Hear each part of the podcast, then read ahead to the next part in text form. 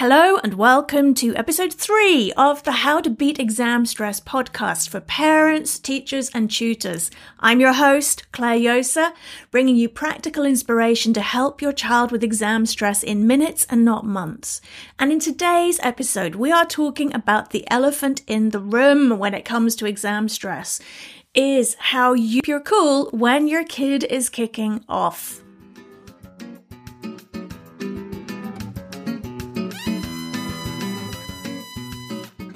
So we've all got this t shirt, yeah? The child is kicking off with exam stress, they're slamming doors, yelling, sulking, refusing to do their revision.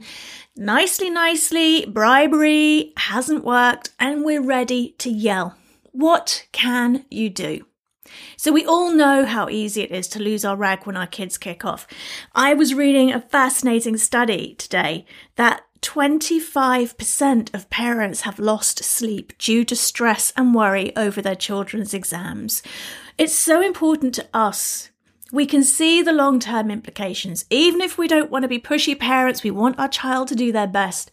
So when they're kicking off and we're already secretly high as a kite with exam stress ourselves, it's easy for things to quickly explode.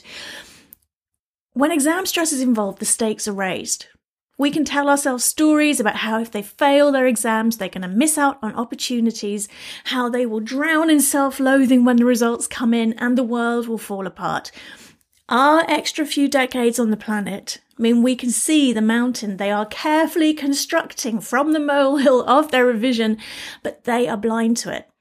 Now, here's the thing once a child or a grown up is stuck in stress, there is no reasoning with them. Literally, the body has kicked off its stress responses. That floods their system with cortisol and adrenaline, redirecting blood flow from that problem solving prefrontal cortex in the brain to the primal bit that's trying to decide whether the parent, teacher, or tutor is more or just slightly less dangerous than a saber toothed tiger. When your child is kicking off with exam stress, logic and reasoning won't cut it. They are stuck in their emotions. There's no point in forcing them or trying to force them to revise when they're in that state. Even if we could, it would be a waste of time. The information won't go in and it would just make things worse. And then biting our tongue, pushing down our stress response as we force down the emotions we're feeling too, makes that volcanic, mutual volcanic eruption much more likely. So, there are plenty of things that you can do to help your child. Once they've calmed down enough to accept that help, you can find plenty of ideas at beatexamstress.com. They're all waiting for you, plenty of practical how. But how can you keep your cool while you wait for the storm to pass? Because we all know that yelling back will only make it worse. So, here is my top tip for you today how to keep your cool when your kid is kicking off with exam stress. So, this is a technique I used to teach my researchers when I was head of market research for an international brand. And I later discovered when I trained to become a meditation teacher that it's a classic mindfulness technique too.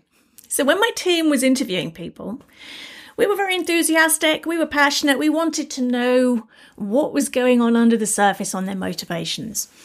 And we realized that our own inner dialogue could get in the way of really listening hearing what the interviewees were saying. Our desire to build rapport or to get more details or just nervousness would cause the researchers to interrupt the interviewees or to quick fire another question the moment the interview paused for breath. But the gems always came just after that silence. So I taught my team this breathe in and breathe out before you respond. Now, the key here is silently. No teenage huffs and grumps and sighs allowed. That just winds people up. In market research, it created the space for those subconscious motivators to bubble up with the interviewees, and that was where our gold dust lay. With your exam stressed child, it gives them the space to feel heard. It helps them to feel safe. You're being present instead of launching the attack they're secretly fearing. Even more importantly, it takes us out of our inner six year old's coping strategies. So, as young kids, we learn how to handle anger and stress in the best way we can, but these strategies often get stuck. And we find ourselves still using them in our 40s and beyond, which is why when the child provokes us, we want to go back and defend our point of view and prove that we're right. And you can end up with a shouting match.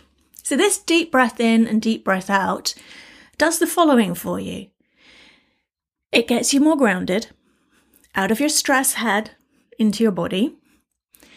It will slow down your thoughts when it does that.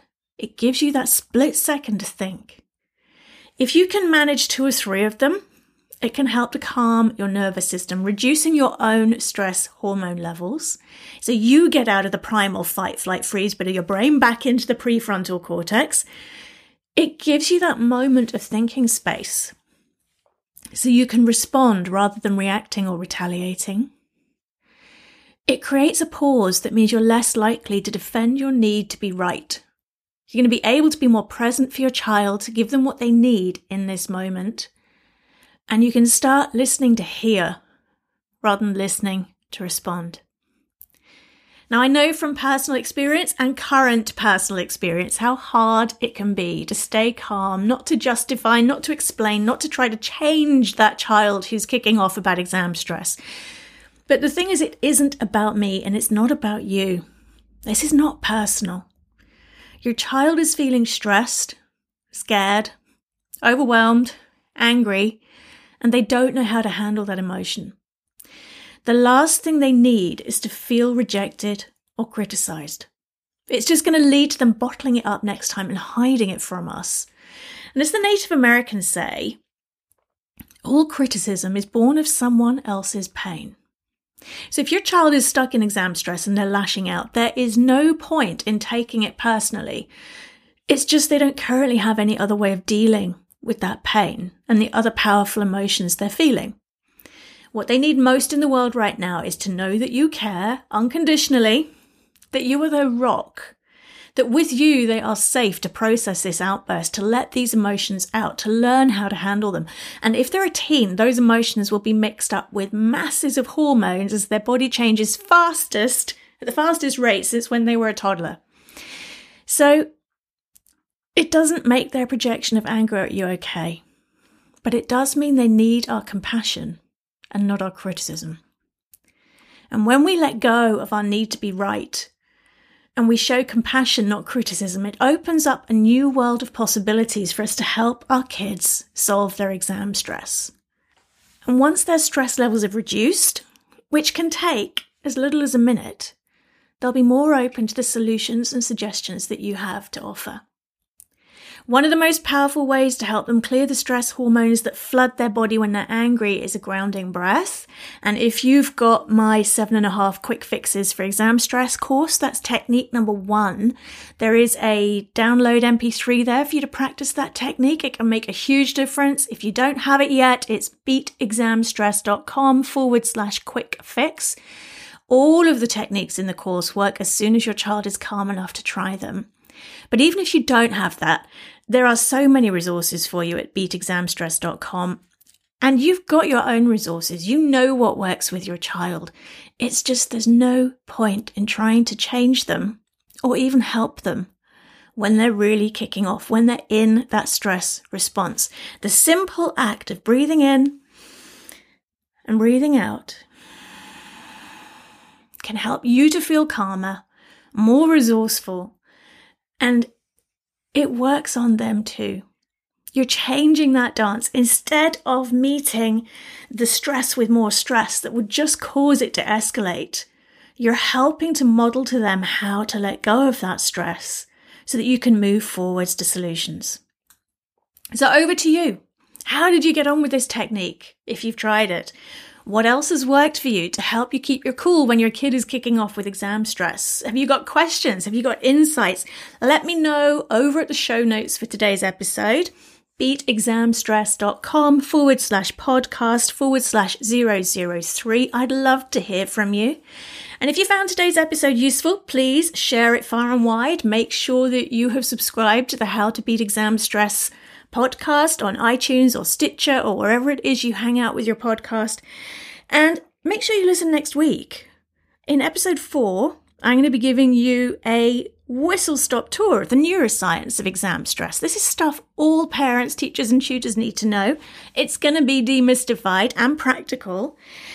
And you're going to learn by the end of it why exam stress is not all in your child's head and why we can't often think our way out of it. So I will see you next week for episode four. In the meantime, have a fantastic week and all the resources you need are waiting for you at beatexamstress.com.